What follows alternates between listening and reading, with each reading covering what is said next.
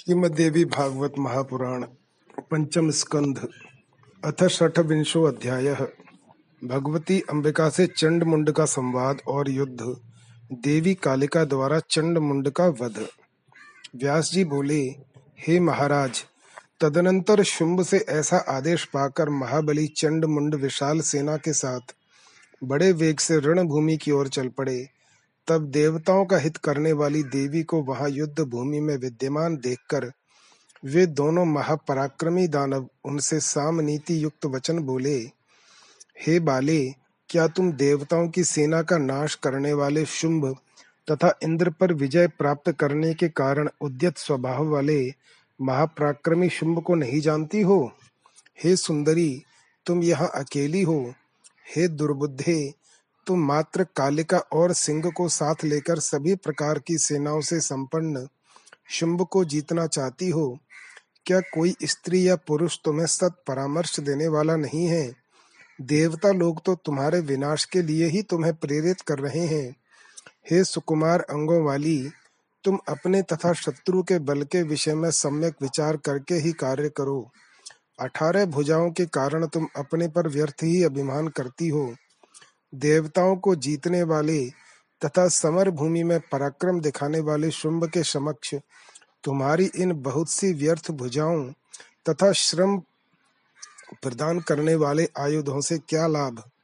अतः तुम ऐरावत की सूंड काट डालने वाले, हाथियों को विदीर्ण करने वाले और देवताओं को जीत लेने वाले शुंभ का मनोवांछित कार्य करो। हे कांते, तुम वृथा गर्व करती हो। हे विशालाक्षी, तुम मेरी प्रिय बात मान लो, जो तुम्हारे लिए हितकर, सुखद तथा दुखों का नाश करने वाली है। शास्त्रों का तत्व जानने वाले विद्वान तथा बुद्धिमान पुरुषों को चाहिए कि दुख देने वाले कार्यों का दूर से ही त्याग कर दें और सुख प्रदान करने वाले कार्यों का सेवन करें। हे कोयल के समान मधुर बोलने वाली, तुम तो बड़ी चतुर हो तुम देवताओं के मर्दन से अभ्युदय को प्राप्त तथा महान शुंभ बल को प्रत्यक्ष देख लो। प्रत्यक्ष प्रमाण का त्याग करके अनुमान का आश्रय लेना बिल्कुल व्यर्थ है। किसी संदेहात्मक कार्य में विद्वान पुरुष प्रवृत्त नहीं होते। शुंभ देवताओं के महान शत्रु हैं। वे संग्राम में अजय हैं। इसीलिए दैत्येंद्र शुंभ के द्वारा प्रताड़ित किए गए देवता तुम्हें युद्ध के लिए प्रेरित कर रहे हैं। हे सुंदर मुस्कान वाली, तुम देवताओं के मधुर वचनों से ठगली गई हो। तुम्हारे प्रति देवताओं की यह शिक्षा, उनका कार्य सिद्ध करने वाली तथा तुम्हें दुख प्रदान करने वाली है। अपना ही कार्य साधने में तत्पर रहने वाले मित्र का त्याग कर, धर्म मार्ग पर चलने वाले मित्र का ही अवलंबन करना चाहिए। देवता बड़े ही स्वार्थी हैं मैंने तुमसे यह सत्य कहा है। अतः तुम देवताओं के शासक, विजेता, तीनों लोकों के स्वामी, चतुर, सुंदर वीर और काम शास्त्र में प्रवीण शुंभ को स्वीकार कर लो। शुंभ के अधीन रहने से तुम समस्त लोकों का वैभव प्राप्त करोगी। अतएव दृढ़ निश्चय करके तुम सौंदर्य संपन्न शुंभ को अपना पति बना लो। व्यास जी बोले चंड की यह बात सुनकर जगदम्बा ने मेघ के समान गंभीर ध्वनि में गर्जना की, और वे बोली, धूर्त, भाग जाओ। तुम यह छलयुक्त बात व्यर्थ क्यों बोल रहे हो? विष्णु शिव आदि को छोड़कर मैं शुंभ को अपना पति किस लिए बनाऊँ? न तो मुझे किसी को पति बनाना है, और न तो पति से मेरा कोई काम ही है, क्योंकि जगत के सभी प्राणियों की स्वामिनी मैं ही हूँ। इसे तुम सुन लो। मैंने हज़ारों हज़ार शुंभ तथा निशुंभ देखे हैं, और पूर्व काल में मैंने सैकड़ों दैत्यों तथा दानवों का वध किया है। प्रत्येक युग में अनेक देव समुदाय मेरे सामने ही नष्ट हो चुके हैं। दैत्यों के समूह अब फिर विनाश को प्राप्त होंगे। दैत्यों का विनाशकारी समय अब आ ही गया है। अतएव तुम अपनी संतति की रक्षा के लिए व्यर्थ प्रयत्न कर रहे हो। हे महामते तुम वीर धर्म की रक्षा के लिए मेरे साथ युद्ध करो। मृत्यु तो अवश्यम भावी है, इसे टाला नहीं जा सकता। अतः महात्मा लोगों को यश की रक्षा करनी चाहिए। दुराचारी शुंभ तथा निशुंभ से तुम्हारा क्या प्रयोजन सिद्ध हो सकता है? अतः अब तुम श्रेष्ठ वीर धर्म का आश्रय लेकर देवलोक स्वर्ग चले जाओ। अब शुंभ निशुंभ। तथा तुम्हारे जो अन्य बंधु बांधव हैं, वे सब भी बाद में तुम्हारा अनुसरण करते हुए वहाँ पहुँचेंगे। हे मंदात्मन, मैं अब क्रमशः सभी दैत्यों का संहार कर डालूँगी। हे विषाम पते अब विषाद त्यागो और मेरे साथ युद्ध करो। मैं इसी समय तुम्हारा तथा तुम्हारे भाई का वध कर दूँगी। तत्पश्चात शुंभ निशुंभ, मदोन्मत्त रक्त बीज तथा अन्य दानवों को रणभूमि में मारकर मैं अपने धाम को चली जाऊँगी। अब तुम यहाँ ठहरो, अथवा शीघ्र भाग जाओ। व्यर्थ ही स्थूल शरीर धारण करने वाले हे दैत्य, तुरंत शस्त्र उठा लो और मेरे साथ अभी युद्ध करो। कायरों को सदा प्रिय लगने वाली व्यर्थ बातें क्यों बोल रहे हो? व्यास जी बोले, देवी के इस प्रकार उत्तेजित करने पर दैत्य चंड मुंड क्रोध से भर उठे और अपने बल के अभिमान में चूर, उन दोनों ने वेग पूर्वक अपने धनुष की प्रत्यंचा की भीषण टंकार की। उसी समय दसों दिशाओं को गुंजित करती हुई भगवती ने भी शंखनाद किया और बलवान सिंह ने भी कुपित होकर गर्जन किया। उस गर्जन से इंद्र आदि देवता, मुनि, यक्ष, गंधर्व, सिद्ध, साध्य और किन्नर बहुत हर्षित हुए। तदनंतर चंडिका और चंड में परस्पर बाण, तलवार, गदा आदि के द्वारा भीषण संग्राम होने लगा, जो कायरों के लिए भयदायक था। चंडिका ने दैत्य चंड के द्वारा छोड़े गए बाणों को अपने तीक्ष्ण बाणों से काट दिया, और वे फिर चंड पर अपने सर्प सदृश भयंकर बाण छोड़ने लगी। उस समय संग्राम में आकाश मंडल बाणों से उसी प्रकार आच्छादित हो गया। जैसे वर्षा ऋतु के अंत में किसानों को भय प्रदान करने वाली टिड्डियों से आकाश छा जाता है, उसी समय अतीब भयंकर मुंड भी सैनिकों के साथ बड़ी तेज़ी से रणभूमि में आ पहुँचा और क्रोधित होकर बाणों की वर्षा करने लगा। तब मुंड के द्वारा प्रक्षिप्त महान बाण समूह को देखकर अंबिका बहुत कुपित हुई। क्रोध के कारण उनका मुख मेघ के समान काला, आँखें केले के पुष्प के समान लाल और भौहें टेढ़ी हो गईं। उसी समय देवी के ललाट पटल से सहसा भगवती काली प्रकट हुई। अत्यंत क्रूर वे काली व्याघ्र चर्म पहने थीं और गज चर्म के उत्तरीय वस्त्रों से सुशोभित थीं। उन भयानक काली ने गले में मुंड माला धारण कर रखी थी और उनका उदर सूखी बावली के समान प्रतीत हो रहा था। अत्यंत भीषण तथा भय प्रदान करने वाली वे भगवती काली हाथ में खड्ग पाश तथा खटवांग धारण किए हुए थीं। रौद्र रूप वाली वे काली साक्षात दूसरी काल रात्रि के समान प्रतीत हो रही थीं।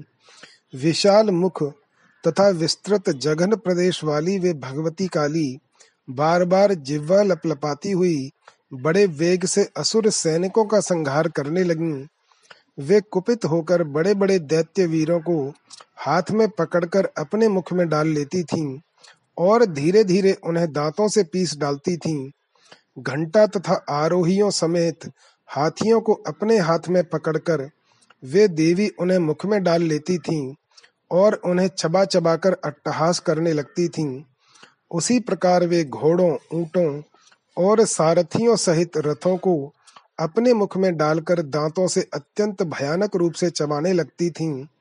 अपनी सेना को मारे जाते देखकर महान असुर चंड मुंड ने निरंतर बाण वृष्टि के द्वारा भगवती को आच्छादित कर दिया। चंड ने सूर्य के समान तेजस्वी तथा भगवान विष्णु के सुदर्शन चक्र के तुल्य प्रभाव वाला चक्र बड़े वेग से देवी पर चला दिया और वह बार बार गरजने लगा। उसे गर्जन करते देखकर काली ने अपने एक ही बाण से उसके सूर्य तुल्य, तेजस्वी तथा सुदर्शन चक्र सदृश प्रभाव वाले चक्र को काट डाला। तत्पश्चात भगवती चंडिका ने पत्थर की सान पर चढ़ाए हुए अपने तीक्ष्ण बाणों से उस चंड पर प्रहार किया। देवी के बाणों से अत्यधिक घायल होकर वह मूर्छित हो गया और पृथ्वी पर गिर पड़ा।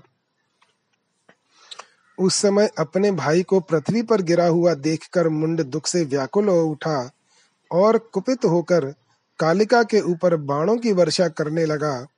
भगवती चंडिका ने मुंड के द्वारा की गई अत्यंत भीषण बाण वर्षा को अपने द्वारा छोड़े गए ईशिकास्त्रों से बलपूर्वक तिल तिल करके क्षण भर में ही नष्ट कर डाला। तत्पश्चात चंडिका ने एक अर्ध चंद्राकार बाण से मुंड पर पुनः प्रहार किया। जिससे वह महाशक्तिशाली दैत्य मदहीन होकर पृथ्वी पर गिर पड़ा। यह देखकर उस समय दानवों की सेना में महान हाहाकार मच गया। आकाश में विद्यमान सभी देवताओं की व्यथा दूर हो गई और वे हर्ष से भर उठे। इसके बाद कुछ देर में मूर्छा दूर होने पर चंड ने एक विशाल गदा लेकर बड़े वेग से कालिका की दाहिनी भुजा पर प्रहार किया। भगवती कालिका ने उसके गदा प्रहार को रोककर अभिमंत्रित करके छोड़े गए बाण पाश से उस महान असुर को शीघ्र ही बाँध लिया। उधर जब मुंड चेतना में आया, तब अपने अनुज को पाश शास्त्र में बलपूर्वक बधा देखकर कवच पहने हुए वह अपने हाथ में एक सुदृढ़ शक्ति लेकर आ गया। तब भगवती काली ने उस दूसरे भाई दानव मुंड को बड़े वेग से अपनी ओर आता हुआ देखकर उसे भी बड़ी मजबूती से बाँध लिया। इस प्रकार महाबली चंड मुंड को खरगोश की तरह पकड़कर ज़ोर ज़ोर से हंसती हुई वे कालिका अंबिका के पास जा पहुँची। उनके पास आकर कालिका कहने लगी, हे प्रिय, मैं रण यज्ञ में पशु बलि के लिए इन रण दुर्जय दानवों को यहाँ ले आई हूँ। आप इन्हें स्वीकार करें। तब उन लाए गए दोनों दानवों को भेड़िए की तरह दीनहीन देखकर भगवती अंबिका ने कालिका से मधुरता भरी वाणी में कहा, हे रणप्रिय, न इनका वध करो और न छोड़ो ही, तुम चतुर हो। अतः किसी उपाय से अब तुम्हें शीघ्र ही देवताओं का कार्य सिद्ध करना चाहिए। व्यास जी बोले, अंबिका की यह बात सुनकर कालिका ने उनसे पुनः कहा, जिस प्रकार यज्ञ भूमि में यूप स्थापित किए जाते हैं उसी प्रकार विख्यात युद्ध यज्ञ में बलिदान स्तंभ के रूप में प्रतिष्ठित खड्ग के द्वारा मैं आलंबन पूर्वक इस तरह इनका वध करूँगी, जिससे हिंसा नहीं होगी।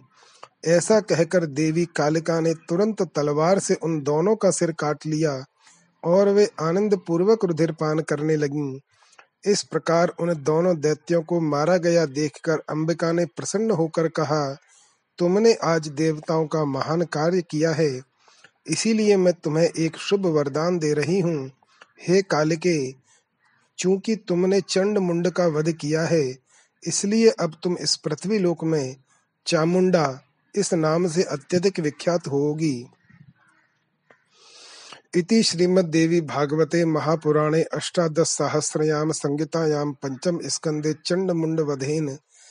देव्याश्चामुण्डेति नाम वर्णनम नाम षड्विंशो अध्यायः। अथ सप्तविंशो अध्याय। शुंभ का रक्त बीज को भगवती अंबिका के पास भेजना और उसका देवी से वार्तालाप। व्यास जी बोले, हे राजन, उन दोनों दैत्यों को मारा गया देखकर मरने से बचे सभी सैनिक भागकर राजा शुंभ के पास गए।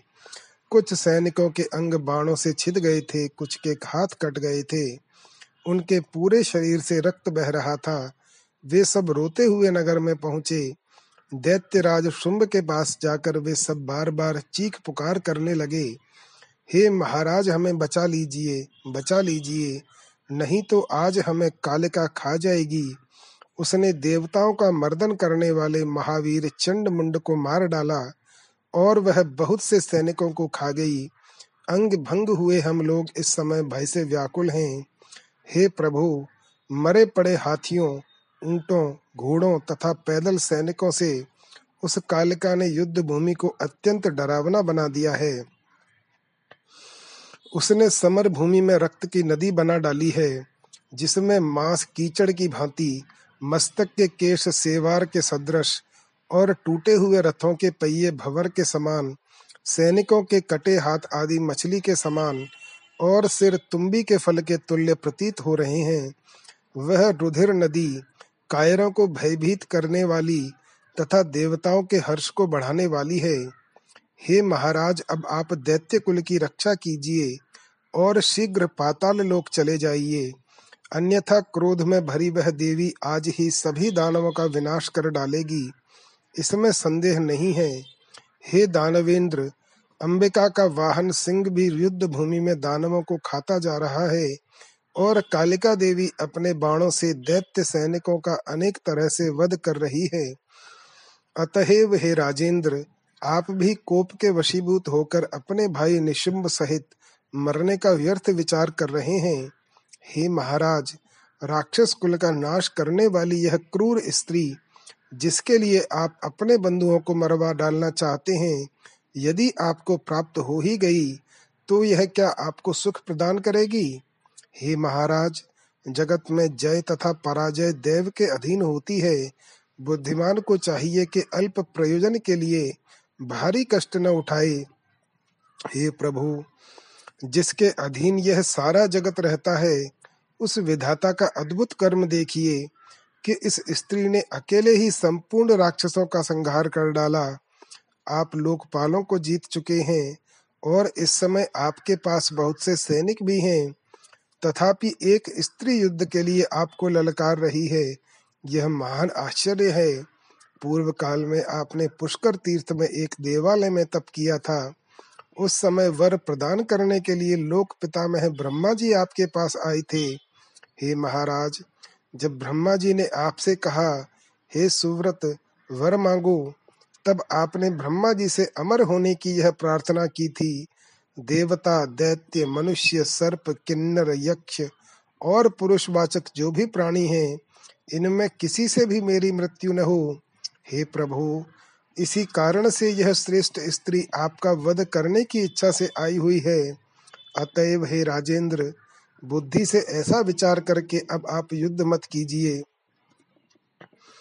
इन देवी अंबिका को ही महामाया और परमा प्रकृति कहा गया है। हे राजेंद्र कल्प के अंत में ये भगवती ही संपूर्ण सृष्टि का संहार करती है। सब पर शासन करने वाली ये कल्याणमयी देवी संपूर्ण लोकों तथा देवताओं को भी उत्पन्न करने वाली हैं। ये देवी तीनों गुणों से युक्त हैं। फिर भी ये विशेष रूप से तमोगुण से युक्त और सभी प्रकार की शक्तियों से संपन्न है। ये अजेय, विनाश रहित, नित्य, सर्वज्ञ तथा सदा विराजमान रहती हैं। वेद माता गायत्री और संध्या के रूप में प्रतिष्ठित ये देवी संपूर्ण देवताओं को आश्रय प्रदान करती है। ये देवी निर्गुण तथा सगुण रूप वाली, स्वयं सिद्धि स्वरूपिणी, संपूर्ण सिद्धियों को देने वाली अविनाशिनी आनंद स्वरूपा, सबको आनंद देने वाली गौरी नाम से विख्यात तथा देवताओं को अभय प्रदान करने वाली हैं। हे महाराज ऐसा जानकर आप इनके साथ वैर भाव का परित्याग कर दीजिए। हे राजेंद्र, आप इनकी शरण में चले जाइए। ये भगवती आपकी रक्षा करेंगी। आप इनके सेवक बन जाइए और इस प्रकार अपने कुल का जीवन बचा लीजिए। मरने से बचे हुए जो दैत्य हैं, वे भी दीर्घजीवी हो जाएँ। व्यास जी बोले, उनका यह वचन सुनकर देव सेना का मर्दन करने वाले शुंभ ने महान वीरों के पराक्रम गुण से संपन्न यथार्थ वचन कहना आरंभ किया। शुंभ बोला, अरे मूर्खो, चुप रहो। तुम लोग युद्ध भूमि से भाग आए हो। तुम्हें यदि जीवित रहने की प्रबल अभिलाषा है तो तुम सब अभी पाताल लोक चले जाओ। जब यह सारा संसार ही देव के अधीन है, तब विजय के संबंध में मुझे क्या चिंता हो सकती है? जैसे हम लोग देव के अधीन हैं वैसे ही ब्रह्मा आदि देवता भी सदा देव के अधीन रहते हैं।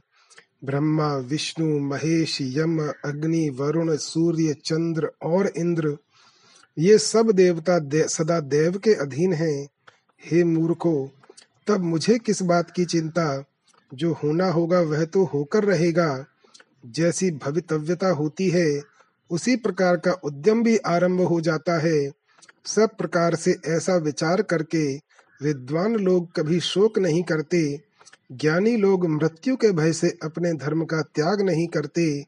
समय आने पर देव की प्रेरणा से मनुष्यों को सुख, दुख, आयु, जीवन तथा मरण, ये सब निश्चित रूप से प्राप्त होते हैं। अपना अपना समय पूरा हो जाने पर ब्रह्मा, विष्णु और महेश भी नष्ट हो जाते हैं। इंद्र सहित सभी देवता भी अपनी आयु के अंत में विनाश को प्राप्त होते हैं। उसी प्रकार मैं भी सर्वथा काल का वशवर्ती हूँ। अतः अब मुझे विनाश अथवा विजय जो भी प्राप्त होगी, उसे मैं धर्म का सम्यक पालन करते हुए स्वीकार करूँगा।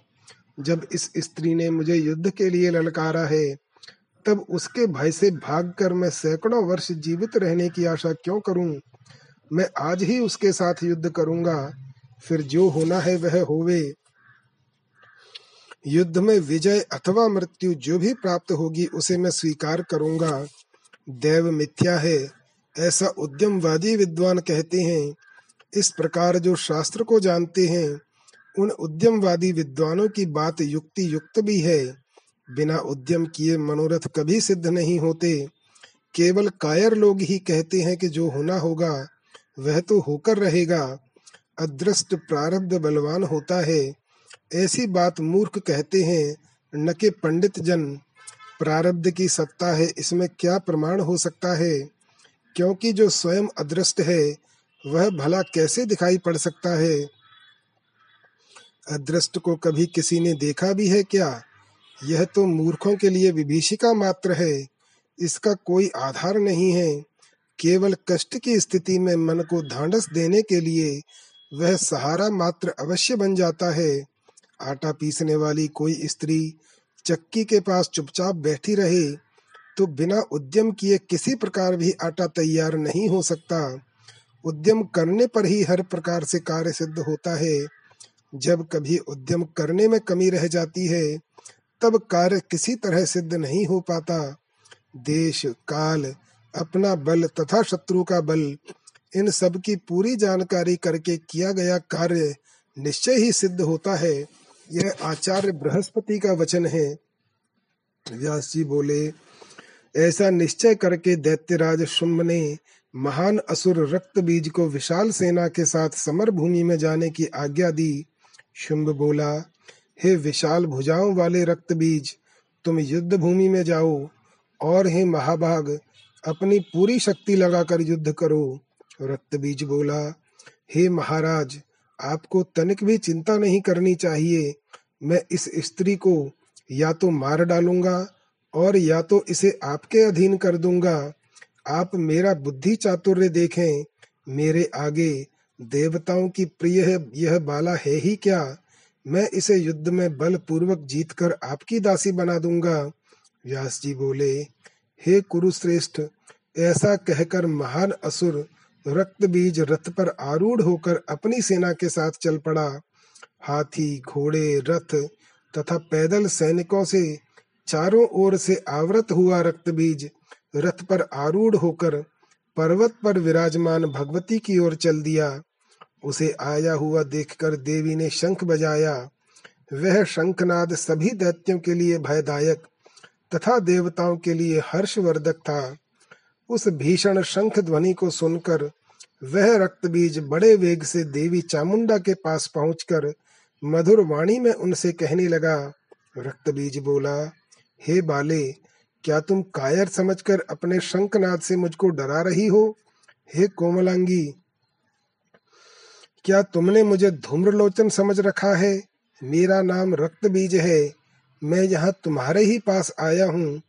हे पिक भाषिणी, यदि तुम्हारी युद्ध करने की इच्छा हो तो तैयार हो जाओ। मुझे तुमसे भय नहीं है। हे कांते अब तुम मेरा पराक्रम देखो। अभी तक तुमने जिन जिन कायर दैत्यों को देखा है, उनकी श्रेणी का मैं नहीं हूँ। तुम जिस तरह से चाहो, वैसे लड़ लो।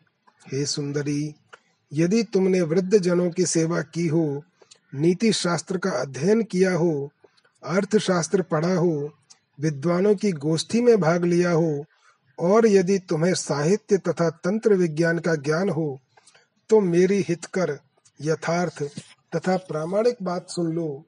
विद्वानों की सभाओं में नौ रसों के अंतर्गत श्रृंगार रस तथा शांति रस, ये दो रस ही मुख्य माने गए हैं। उन दोनों में भी श्रृंगार रस रसों के राजा के रूप में प्रतिष्ठित हैं। इसी के प्रभाव से विष्णु लक्ष्मी के साथ, ब्रह्मा सावित्री के साथ, इंद्र शची के साथ और भगवान शिव पार्वती के साथ निवास करते हैं। उसी प्रकार वृक्ष लता के साथ, मृग मृगी के साथ और कपोत कपोती के साथ आनंद पूर्वक रहते हैं।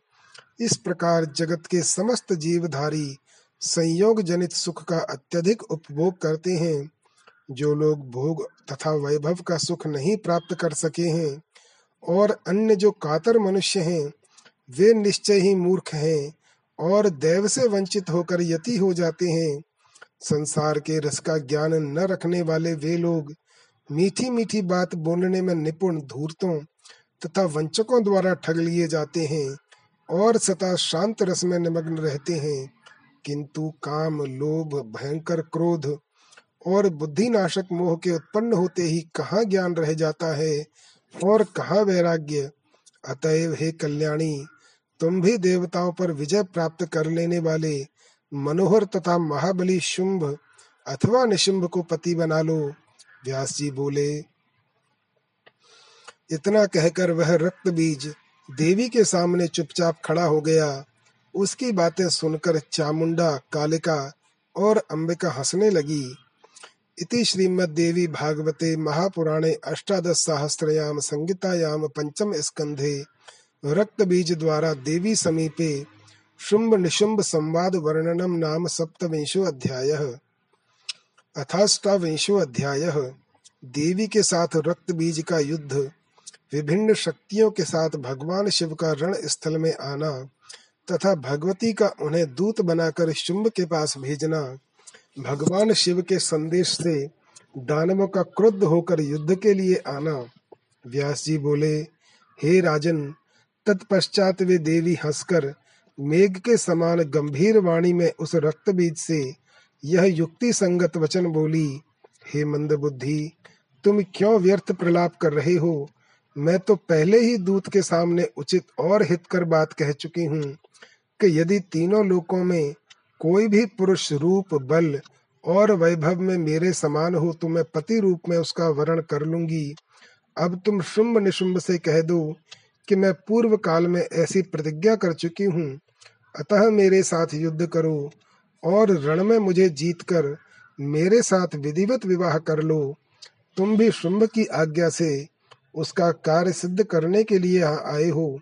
अतएव यदि चाहो तो मेरे साथ युद्ध करो अथवा अपने स्वामी के साथ पाताल लोक चले जाओ।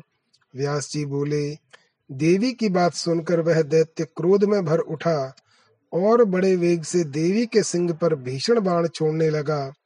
सर्प सदृश उन बाणों को देखकर अंबिका ने दक्षता पूर्वक बड़ी फुर्ती के साथ अपने तीखे बाणों से उन्हें आकाश में ही क्षण भर में काट डाला। इसके बाद अंबिका ने कान तक खींचकर धनुष से छोड़े गए तथा पत्थर पर घिसकर तीक्ष्ण बनाए गए अन्य बाणों से महान असुर रक्त बीज पर प्रहार किया। भगवती के बाणों से आहत होकर पापी रक्त बीज रथ पर ही मूर्छित हो गया। रक्त बीज के गिर जाने पर बड़ा हाहाकार मच गया। उसके सभी सैनिक चीखने चिल्लाने लगे और हाय हम मारे गए, ऐसा कहने लगे। तब अपने सैनिकों का अत्यंत भीषण क्रंदन सुनकर शुंभ ने सभी दैत्य योद्धाओं को शस्त्रास्त्र से सुसज्जित होने का आदेश दिया। शुंभ बोला कंबोज देश के सभी दानव तथा उनके अतिरिक्त अन्य महाबली वीर, विशेष करके काल के संज्ञक पराक्रमी योद्धा भी अपनी अपनी सेना के साथ निकल पड़े। व्यास जी बोले, इस प्रकार शुंभ के आदेश देने पर उसकी सारी चतुरंगिणी सेना मदमत्त होकर देवी के संग्राम स्थल के लिए निकल पड़ी। समर भूमि में आई हुई उस दानवी सेना को देखकर भगवती चंडिका बार बार भीषण तथा भयदायक घंटा नाद करने लगी। जगदम्बा ने धनुष का टंकार तथा शंखनाद किया। उस नाद के होते ही भगवती काली भी अपना मुख फैलाकर घोर ध्वनि करने लगी। उस भयंकर शब्द को सुनकर भगवती का वाहन बलशाली सिंह भी अद्भुत भय उत्पन्न करता हुआ बड़े ज़ोर का गर्जन करने लगा। वह निनाद सुनकर सभी दैत्य क्रोध के मारे बौखला उठे और वे महाबली दैत्य देवी पर अस्त्र छोड़ने लगे उस भयानक तथा रोमांचकारी महासंग्राम में ब्रह्मा आदि देवताओं की विभिन्न शक्तियाँ भी चंडिका के पास पहुँच गईं जिस देवता का जैसा रूप, भूषण तथा वाहन था, ठीक उसी प्रकार के रूप, भूषण तथा वाहन से युक्त होकर सभी देवियाँ रण क्षेत्र में पहुँची थीं। ब्रह्मा जी की शक्ति, जो ब्रह्माणी नाम से प्रख्यात है, हाथ में अक्ष सूत्र तथा कमंडलु धारण करके हंस पर आरूढ़ हो वहाँ आई। भगवान विष्णु की शक्ति वैष्णवी गरुड़ पर सवार होकर रणभूमि में आई। वे पीताम्बर से विभूषित थीं तथा उन्होंने हाथों में शंख, चक्र, गदा, पद्म धारण कर रखा था। शंकर की शक्ति भगवती शिवा बैल पर सवार होकर हाथ में उत्तम त्रिशूल लिए, मस्तक पर अर्ध चंद्र धारण किए, तथा सर्पों के कंगन पहने वहाँ उपस्थित हुई। भगवान कार्तिकेय के समान ही रूप धारण करके सुंदर मुख वाली भगवती कौमारी युद्ध की इच्छा से हाथ में शक्ति धारण करके मयूर पर आरूढ़ होकर आई। सुंदर मुख वाली इंद्राणी अतिशय उज्जवल हाथी पर सवार होकर हाथ में वज्र लिए उग्र क्रोध से आविष्ट हो समर भूमि में पहुँची।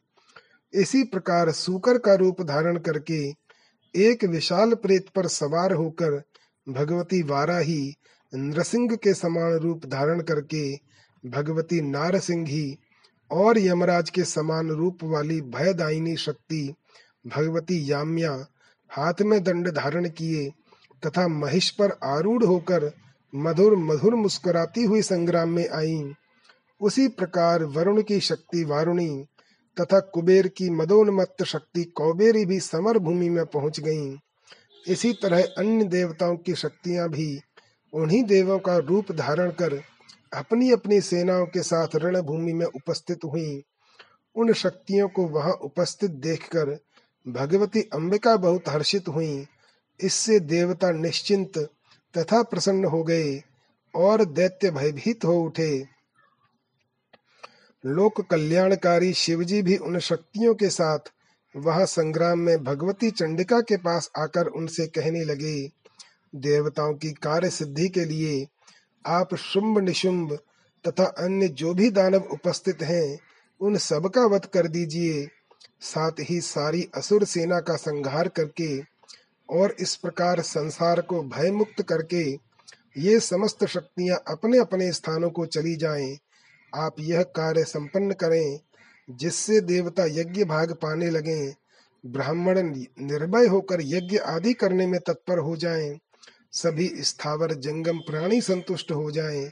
सब प्रकार के उपद्रव और अकाल आदि आपदाएँ समाप्त हो जाएँ। मेघ समय पर वृष्टि करें और कृषि लोगों के लिए अधिक फलदायिनी हूँ। व्यास जी बोले, लोक का कल्याण करने वाले देवेश्वर शिव के ऐसा कहने पर भगवती चंडिका के शरीर से एक अद्भुत शक्ति प्रकट हुई। वह शक्ति अत्यंत भयंकर तथा प्रचंड थी।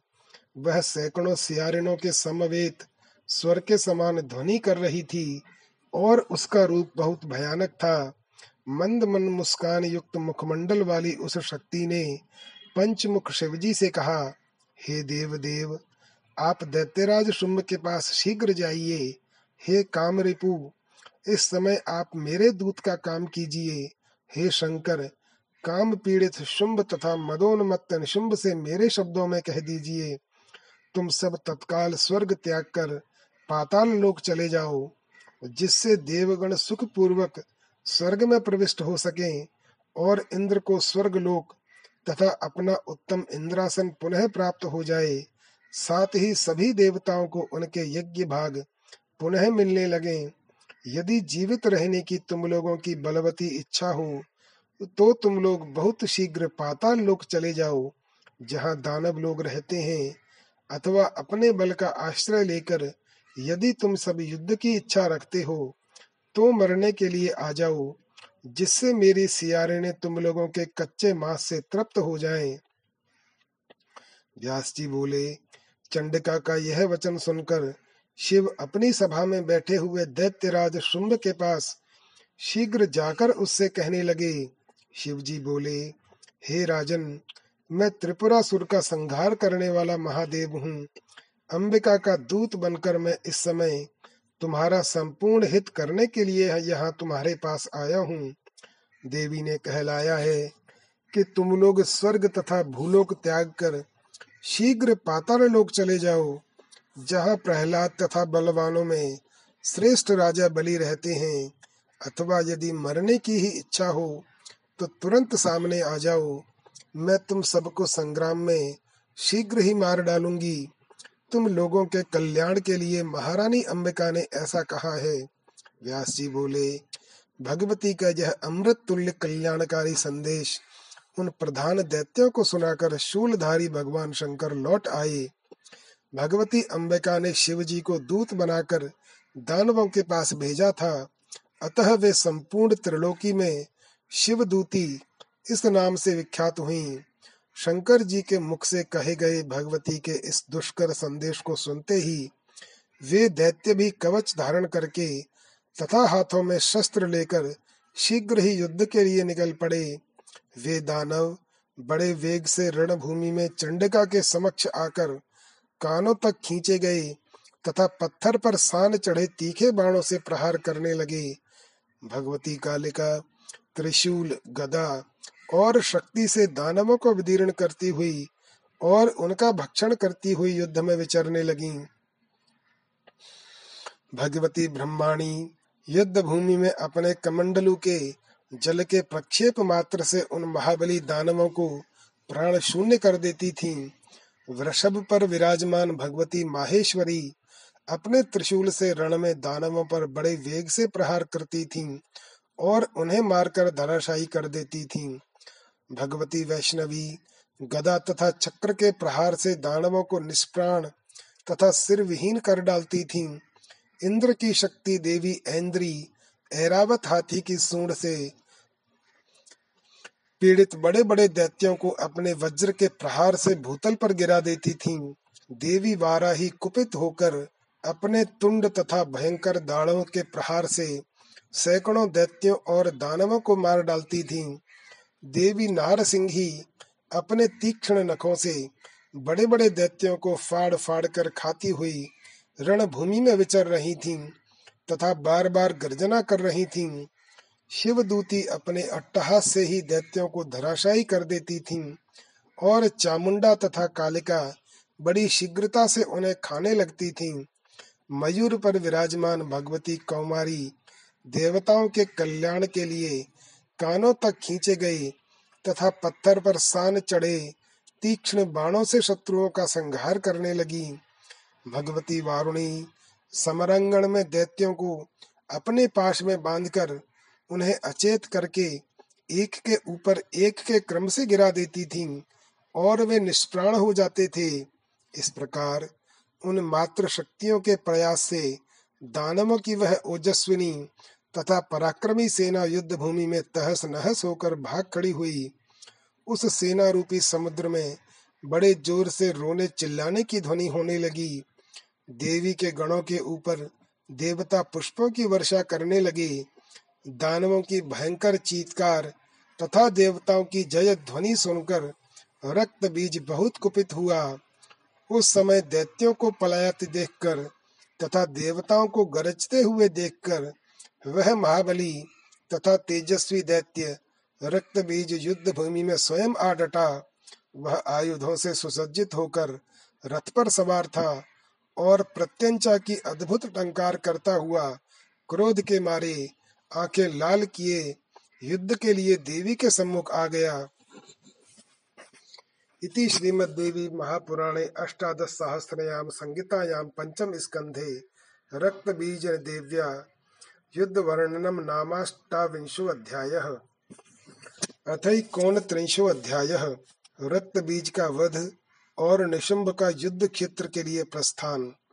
व्यास जी बोले, हे राजन, किसी समय शंकर जी ने उस दानव रक्त बीज को यह बड़ा ही अद्भुत वर दे डाला था।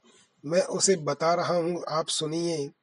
उस दानव के शरीर से जब रक्त की बूंद पृथ्वी पर गिरती थी तब उसी के रूप तथा पराक्रम वाले दानव तुरंत उत्पन्न हो जाते थे। भगवान शंकर ने उसे यह बड़ा ही अद्भुत वर दे दिया था कि तुम्हारे रक्त से असंख्य महान पराक्रमी दानव उत्पन्न हो जाएँगे। उस वरदान के कारण अभिमान में भरा हुआ वह दैत्य अत्यंत कुपित होकर कालिका समेत अंबिका को मारने के लिए बड़े वेग से रणभूमि में पहुँचा। गरुड़ पर विराजमान वैष्णवी शक्ति को देखकर उस दैत्येंद्र ने उन कमल नयनी देवी पर शक्ति से प्रहार कर दिया। तब उस शक्तिशालिनी वैष्णवी शक्ति ने अपनी गदा से उस प्रहार को विफल कर दिया और अपने चक्र से महान असुर रक्त बीज पर आघात किया। उस चक्र के लगने पर रक्त बीज के घायल शरीर से रक्त की विशाल धारा बह चली। मानो वज्र पहाड़ से घायल पर्वत के शिखर से गेरू की धारा बह चली हो। पृथ्वी तल पर जहाँ जहाँ रक्त की बूंदा गिरती थीं, वहाँ वहाँ उसी के समान आकार वाले हज़ारों पुरुष उत्पन्न हो जाते थे। तदनंतर इंद्र की शक्ति इंद्री ने क्रोध में भरकर उस महान असुर रक्त बीज पर वज्र से आघात किया जिससे उसके शरीर से और रक्त निकलने लगा। तब उसके रक्त से अनेक रक्त बीज उत्पन्न हो गए। जो उसी के समान पराक्रमी तथा आकार वाले थे वे सबके सब, सब शस्त्र संपन्न तथा युद्धोन्मत्त थे। ब्राह्मणी ने कुपित होकर उसे ब्रह्म दंड से बहुत मारा और देवी माहेश्वरी ने अपने त्रिशूल से उस दानव को विदीर्ण कर दिया। देवी नार सिंही ने अपने नखों के प्रहार से उस महान असुर को बींध डाला। देवी वाराही ने क्रुद्ध होकर उस अधम राक्षस को अपने तुंड प्रहार से चोट पहुंचाई और भगवती कौमारी ने अपनी शक्ति से उसके वक्ष पर प्रहार किया।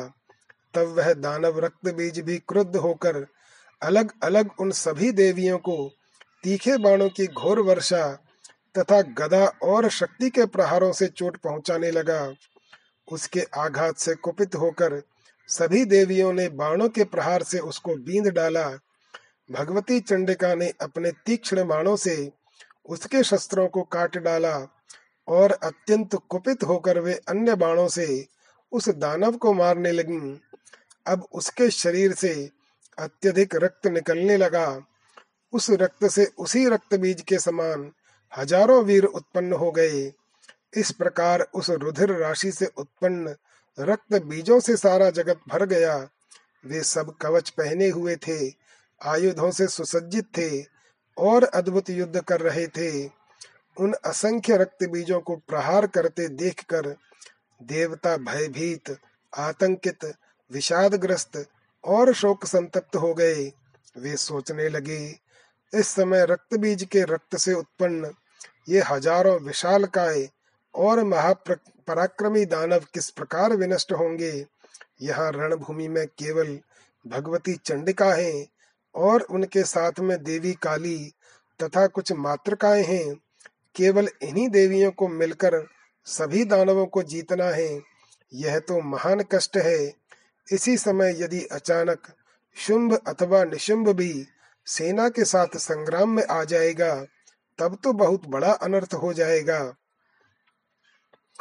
व्यास जी बोले, हे राजन, इस प्रकार जब सभी देवता भय से व्याकुल होकर अत्यधिक चिंतित हो उठे, तब भगवती अंबिका ने कमल सदृश नेत्रों वाली काली से कहा, हे चामुंडे, तुम शीघ्रता पूर्वक अपना मुख पूर्ण रूप से फैला लो और मेरे शस्त्राघात के द्वारा रक्त बीज के शरीर से निकले रक्त को जल्दी जल्दी पीती जाओ। तुम दानवों का भक्षण करती हुई इच्छानुसार युद्ध भूमि में विचरण करो।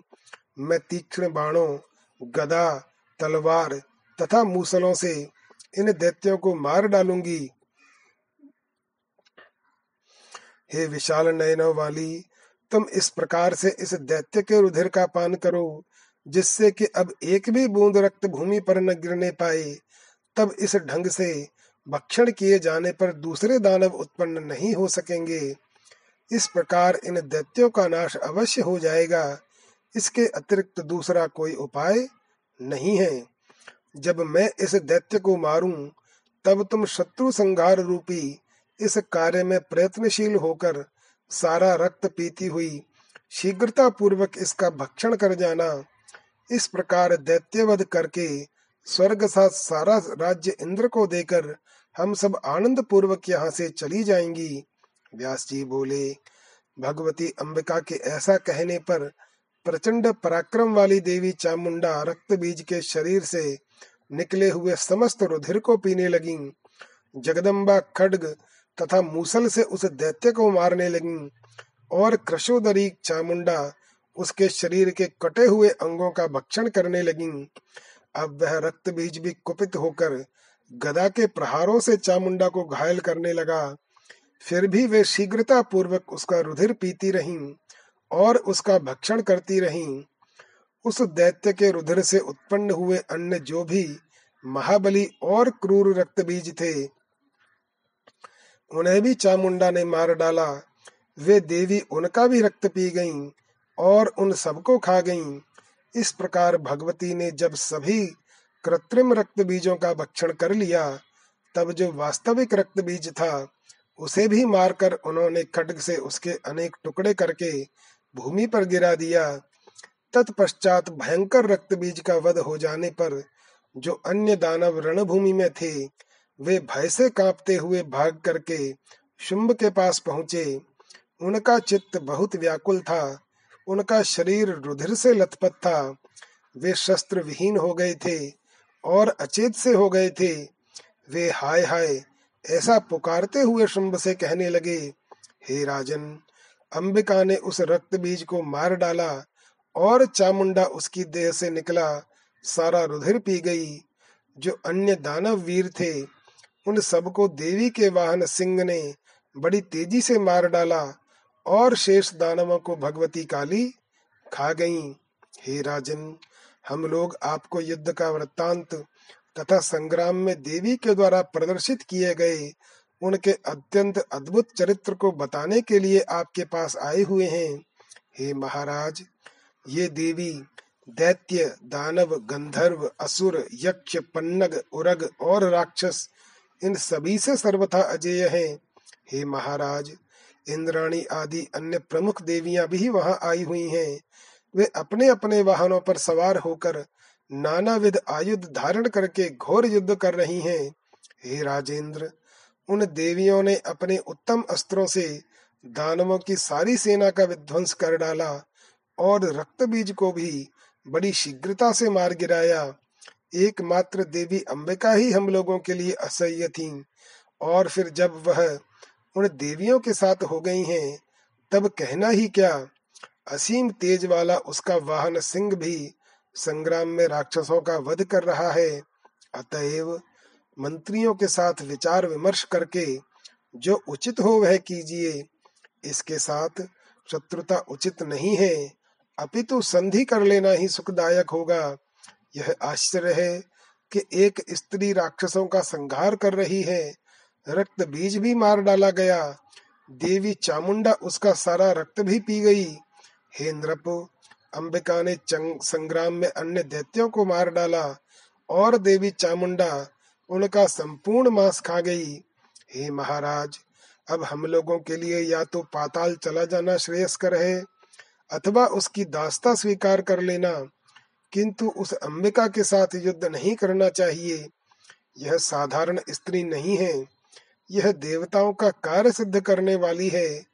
और यह माया रूपिणी शक्ति संपन्न देवी के रूप में दैत्यों का नाश करने के लिए प्रकट हुई है।